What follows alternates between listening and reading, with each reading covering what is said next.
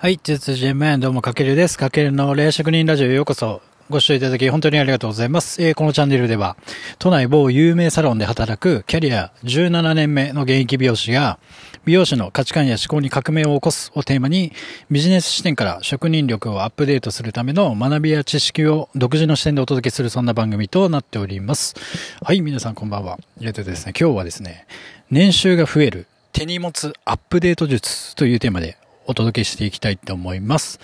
はい。で、これをね、聞いていただけると、まあ、これだけで年収上がるわけではないんですけども、その一つのきっかけになると思いますので、ぜひ最後までご視聴ください。はい、というわけで、ちなみにあなたは今どんなバッグ使ってますかね？うん、僕もね、まあ、サラリーマンの方だったら、まあ、ビジネスバッグだったり、まあ、美容師さんだったら、それこそ様々なまあ、バックを持ってたりと、日々まあ追勤されてると思うんですけども、その中身って実際に必要ですかっていうのが、今回僕がお伝えしたいテーマであって、で、結論から伝えると、その、年収が増えるための手荷物アップデート術としては、極力手ぶらに近い状態を心がけようということなんですよ。まあなぜかというと、まあ荷物が多い人っていうのはね、結構ね、心に余裕がなかったりとか、あとクリエイティブな発想だったり、新しいなんか良質なアイデアだったり、研ぎ澄まされた思考をちょっと発揮できづらいんですよね。で、もちろんこれっていうのは完全に僕個人の勝手な解釈なんですけれども、まああの、お笑い芸人で、お笑いの神様でもあるあの松本人志さんが昔自伝、自分の本を出版し、出版して書いてたのに書いてあったんですけど、まあ、手ぶらで現場に行って仕事で稼いで颯爽と帰るっていう一節があって、まあそれがね、すごく鮮明に覚えていて、やっぱこうやって稼いでる人っていうのはすごい手ぶらの美学みたいなものがあるなと感じました。で、それで、まあ、もつめは松本人志さんに限らず、年収が高い人の共通点として、やっぱね、極力、こう、なんだろう、荷物を持ってない人ってね、すごく多いんですよね。周りでもいないですか？あの、経営者さんだったり、まあ、店長とか代表とかいう立場にいる人を、ちょっと、もしあなたの周りにいるなら、ちょっと思い返してみてください。まあ、中にはね、該当しない人もいるんですけれども、まあ、僕の周りで言うと、やっぱね、ほぼ、そういう人たちって、で、稼いでる人たちって、やっぱ荷物持ってないですね。本当にスマホと、なんか、小銭入れとか、本当にそういうレベルなんですよね。だからちょっと余裕があるように見えるというか。でそれって多分ね、狙ってるんじゃなくて、まあビジネス視点から考えたときに、まあ例えばね、そういう方たちってやっぱ日々ビジネスのことだったり、経営のことだったりめちゃくちゃ考えていて、で、常にやっぱ思考を誰よりも張り巡らせているんですよね。やっぱそんな中で自然とこう無駄な思考だったり行動っていうのは、あの、極力そこに時間を使いたいんで、削ぎ落としていく。って考えると、やっぱ、考え方が極力シンプルになってくるんですよ。なんか要は最初はね、多分ごちゃごちゃ考えてたと思うんですけども、その中から最適化を求めてまとめていくみたいな感じ。そんな時に多分めちゃくちゃ毎回重い荷物を持っていたら、その思考の邪魔になるというか、クリエイティブ力が多分損なわれて深い考えがなかなかできづらいと思うんですよね。まあ、だからその荷物が障害になるというか。だからその結果多分、そこの考えに行き継いで、結局、身なりもシンプルになるというか、で、持ち物も極力も持たないなんていう構造になってんじゃないかなっていうのが僕の一応見立てではあるんで、もしあなたの周りでもなんか手ぶらですごい稼いでる人がいたら、なんで荷物ないんですかって聞いてみると、まあ聞ける間柄だったら、まあいいかもしれないです。と、ちょっとね、面白いかもしれないです。はい。でも大体ね、多分そういうことだと思うんですよね。うん。あと昔なんかの本で読んだことがあって、例えば持っているカバン別に収入の差があるっていうのが昔なんか面白いビジネス書の記事であって、例えば年収が低い順にやっぱ一番低いのはリュックを背負う。で、次に斜め掛け。で、次に肩掛け。で、次にトート。で、やっぱ一番高い人たちの傾向的にビジネスカバンが一番年収が高いみたいなことが書いてあったんですけど、ただ今ちょっとね、それは時代が変わって、経営者の方でもやっぱリュックを背負ってる方ってたくさんいるんですけども、まあそれはね、現代では参考にならないかもしれないんですけれども、その現在、リュックを背負っている経営者の方たちも、やっぱ中身っていうのは多分すごくシンプルだと思うんですよね。なので、まあ極力手ぶらに近い状態をしていくことによって、その年収が増える。なので手荷物をアップデートさせて日々ね、していきましょうってことですよね。で、まあ、いきなり手ぶらっていうのはね、いきなり無理な話ですよ、やっぱり。うん。なのでまあ、だから断捨離をしましょうみたいな感じですよね。まあ持ち物を極力減らす。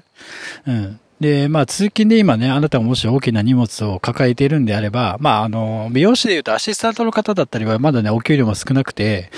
その、家からお弁当を持ってきたりだとか、水筒を持参したりしていると、やっぱその分荷物はやっぱ自然とね、増えちゃうんでしょうがないんですけれども、まあ、それ以外のところでやっぱ荷物は本当に必要ないものは置いてくる。いうことをしてあげるといいかなと。で、減らすものとしてはね、例えばね、みんな多いのはね、スケジュール帳だったり、あとはやっぱ、パソコンだったり、えっ、と、本だったり、うん。それって毎日本当に必要ですかっていうのをちょっと自分自身に問いかけてもいいかもしれないです。で、スケジュール帳とかパソコンとか本も僕も実際ね、昔はね、あの大きなカバンにね、入れてました。で、肌身離さず毎日持ち歩いていました。で、それは、ど、なんで持ち歩いてたかというと、やっぱりなんか、いざという時に使えるようにっていうことも考えてないと不安だったんですよね。っていうわけで持ってたんですけども、まあ今はね、そういうことしてないんですけども、結果多分重いしそんなに使ってなかったんですよ。うん。その不安、不安をこうカバーするために大きな荷物を持ってたみたいなのが自分の中であったので、まあだから今そうやって大きく荷物を持っていつも移動している方はそういう心境なんじゃないかなと思って、でもそれって意外と大したことなくて、まあなくてもいいんですよ実際。うん。で、僕が今現在かはどんな感じかというと、片手サイズのね、まあ、あの、なんだ、A4 ノートよりちょっと小さめの、ちょっと四角形の手のも、本当に片手で持てるタイプのバッグを使用してて、まだね、さすがにね、手ぶらっていうのはちょっと僕もまだ難易度高いんで、まあその途中段階って感じですよね。で、今はね、iPod mini をその中に入れてて、まあすっぽり入るサイズなんでちょうど。あとは Bluetooth のキーボードと、あとは充電器などのこのミニポーチにまとめてるのと、あとはもう本当に小銭入れ、AirPods Pro、あとキーケース。あとは薄いビジネス書だけは入れてます。もう僕本が好きなので、常に本だけはえっ、ー、と、いつでも読めるようにしてあるので、ただその中でも分厚い本じゃなくて、薄い本。で、分厚い本に関しては、まあ、お店に置いてあったり、あと家に帰って読んだりするので、まあ、その本も読み分けて、持ち運べるものは薄いやつを入れてたりっていうのが僕の、あのー、最近の日常の荷物になってます。でね、それぐらいシンプルになるとやっぱね、こう、なんだろう、脳とか、こう、心とか体に余白が出るんですよ。だから余白っていうのは、やっぱり、なんか頭の中も、なんかごちゃごちゃして、もう何も入らない状態だと、新しいことって、やっぱ知識として入ってこないんですよ。だからそうやって、なんか極力持つものもシンプルにすることによって、余白を残して、新しいものだったり、思考や情報とかが入り込む余地を作って、あげないとなっていうのが僕の、えっ、ー、と、考え方です。はい。で、うん、まあ、です。で、もちろん減らすとやっぱね、頭や心がスッキリする。まあ、それは、あの、本当に自分の部屋を、なんだろう、整理整頓して、模様替えとかして、片付けると、やっぱ心とか体ってスッキリしますよね。それと同じで、実際にいつも持ってる持ち物も、これは本当に必要かっていうところを極力減らしてあげるとやっぱシンプルになるし、そうするとやっぱサロンワークでもね、僕の場合ね、クオリティの高い仕事ができて、まあそれが結果お客様の満足にもつながるし、で、満足がつながれば売り上げにつながって、で、その小さなやっぱ積み重ねが年間で表した時にやっぱ大きく、あの、年収が変わってきます。まあ僕も実際にこれを試してから、よ、えっ、ー、と、前年度よりやっぱ年収は上がりました。まあこれだけが、あの、要因ではないんですけども、でも一つの本当に大きな、えっ、ー、と、プラスな思考になってます。はい。なのでもし今ね、あなたが、なんか無駄に持ち物が多かったりとか、必要のないものまで、こう、いつも荷物、あの、持っている場合は、ちょ、えっ、ー、とね、ちょっと見直してみてもいいかもしれないです。うん。例えばね、普通に考えてなんか、例えば、なんかビジネスの、ビジネスする上で初めて会う初対面の人で、いきなり相手がめちゃくちゃ大荷物を抱えていたら、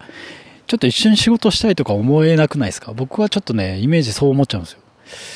で、逆にあのスマホだけでこうなんか手ぶらで颯爽と来る人の方が見た目的にもスマートだし、なんかこの人すごい仕事できるなみたいな、あの、ちょっと全体的に余裕っぽく見えるじゃないですか。だからそういう感じというか、そういう雰囲気作りも多分ね、荷物って大事になってくると思うし、まあそういった角度からもちょっと考えてみて、今一度いつも自分が持ち歩いてる、ちょっと荷物を見つめ直して、だからザ・シンプルですよね。で、スマートな自分になり、まあそれが多分年収に上がるきっかけにつながってくるので、ぜひ、あの、試してみてください。でね、実はこれって手荷物だけじゃなくて、例えばね、スマホのホーム画面とか、あれ結構皆さん、あの、気づかないうちにもうどんどんごちゃごちゃになってきますよね。あ、あそこのホーム画面の整理も大事だし、あと日々の選択、あの、コンビニで何の飲み物買おうかなって迷うその、時間のもったいないところの日々の選択をシンプルにするっていうところも、にも繋がってくるので、で、そこまで、まあ、大事になる、大事なんですよ。だからこれはまた別の回でちょっとお話ししようかなと思ってます。はい。というわけで今回は、年収が増える手荷物アップデート術というテーマでお届けさせていただきました。ぜひ、えっ、と、今自分が毎日肌身離さず持っている荷物の中身がそれ本当に必要ですかっていうのを自問自答しながら、ちょっと極力シンプルにして、そのシンプルさが、えっ、ー、と、自分のクリエイティブ力だったり、深い思考に落とし込める、えっ、ー、と、スキルアップにつながっていきますので、ぜひ試してみてください。はい。というわけで今回の内容が役に立ったとかありましたら、ぜひフォロー、コメントよろしくお願いします。あちなみにあの美容師さんとか、ぜひ周りの美容師さんに僕こういう情報を撒き散らしてほしいので、ぜひシェアもいただけるととても大変励みになりますので、よろしくお願いします。はい。というわけで本日も最後までご視聴いただきありがとうございました。かけるでした。いちいちゃよいば。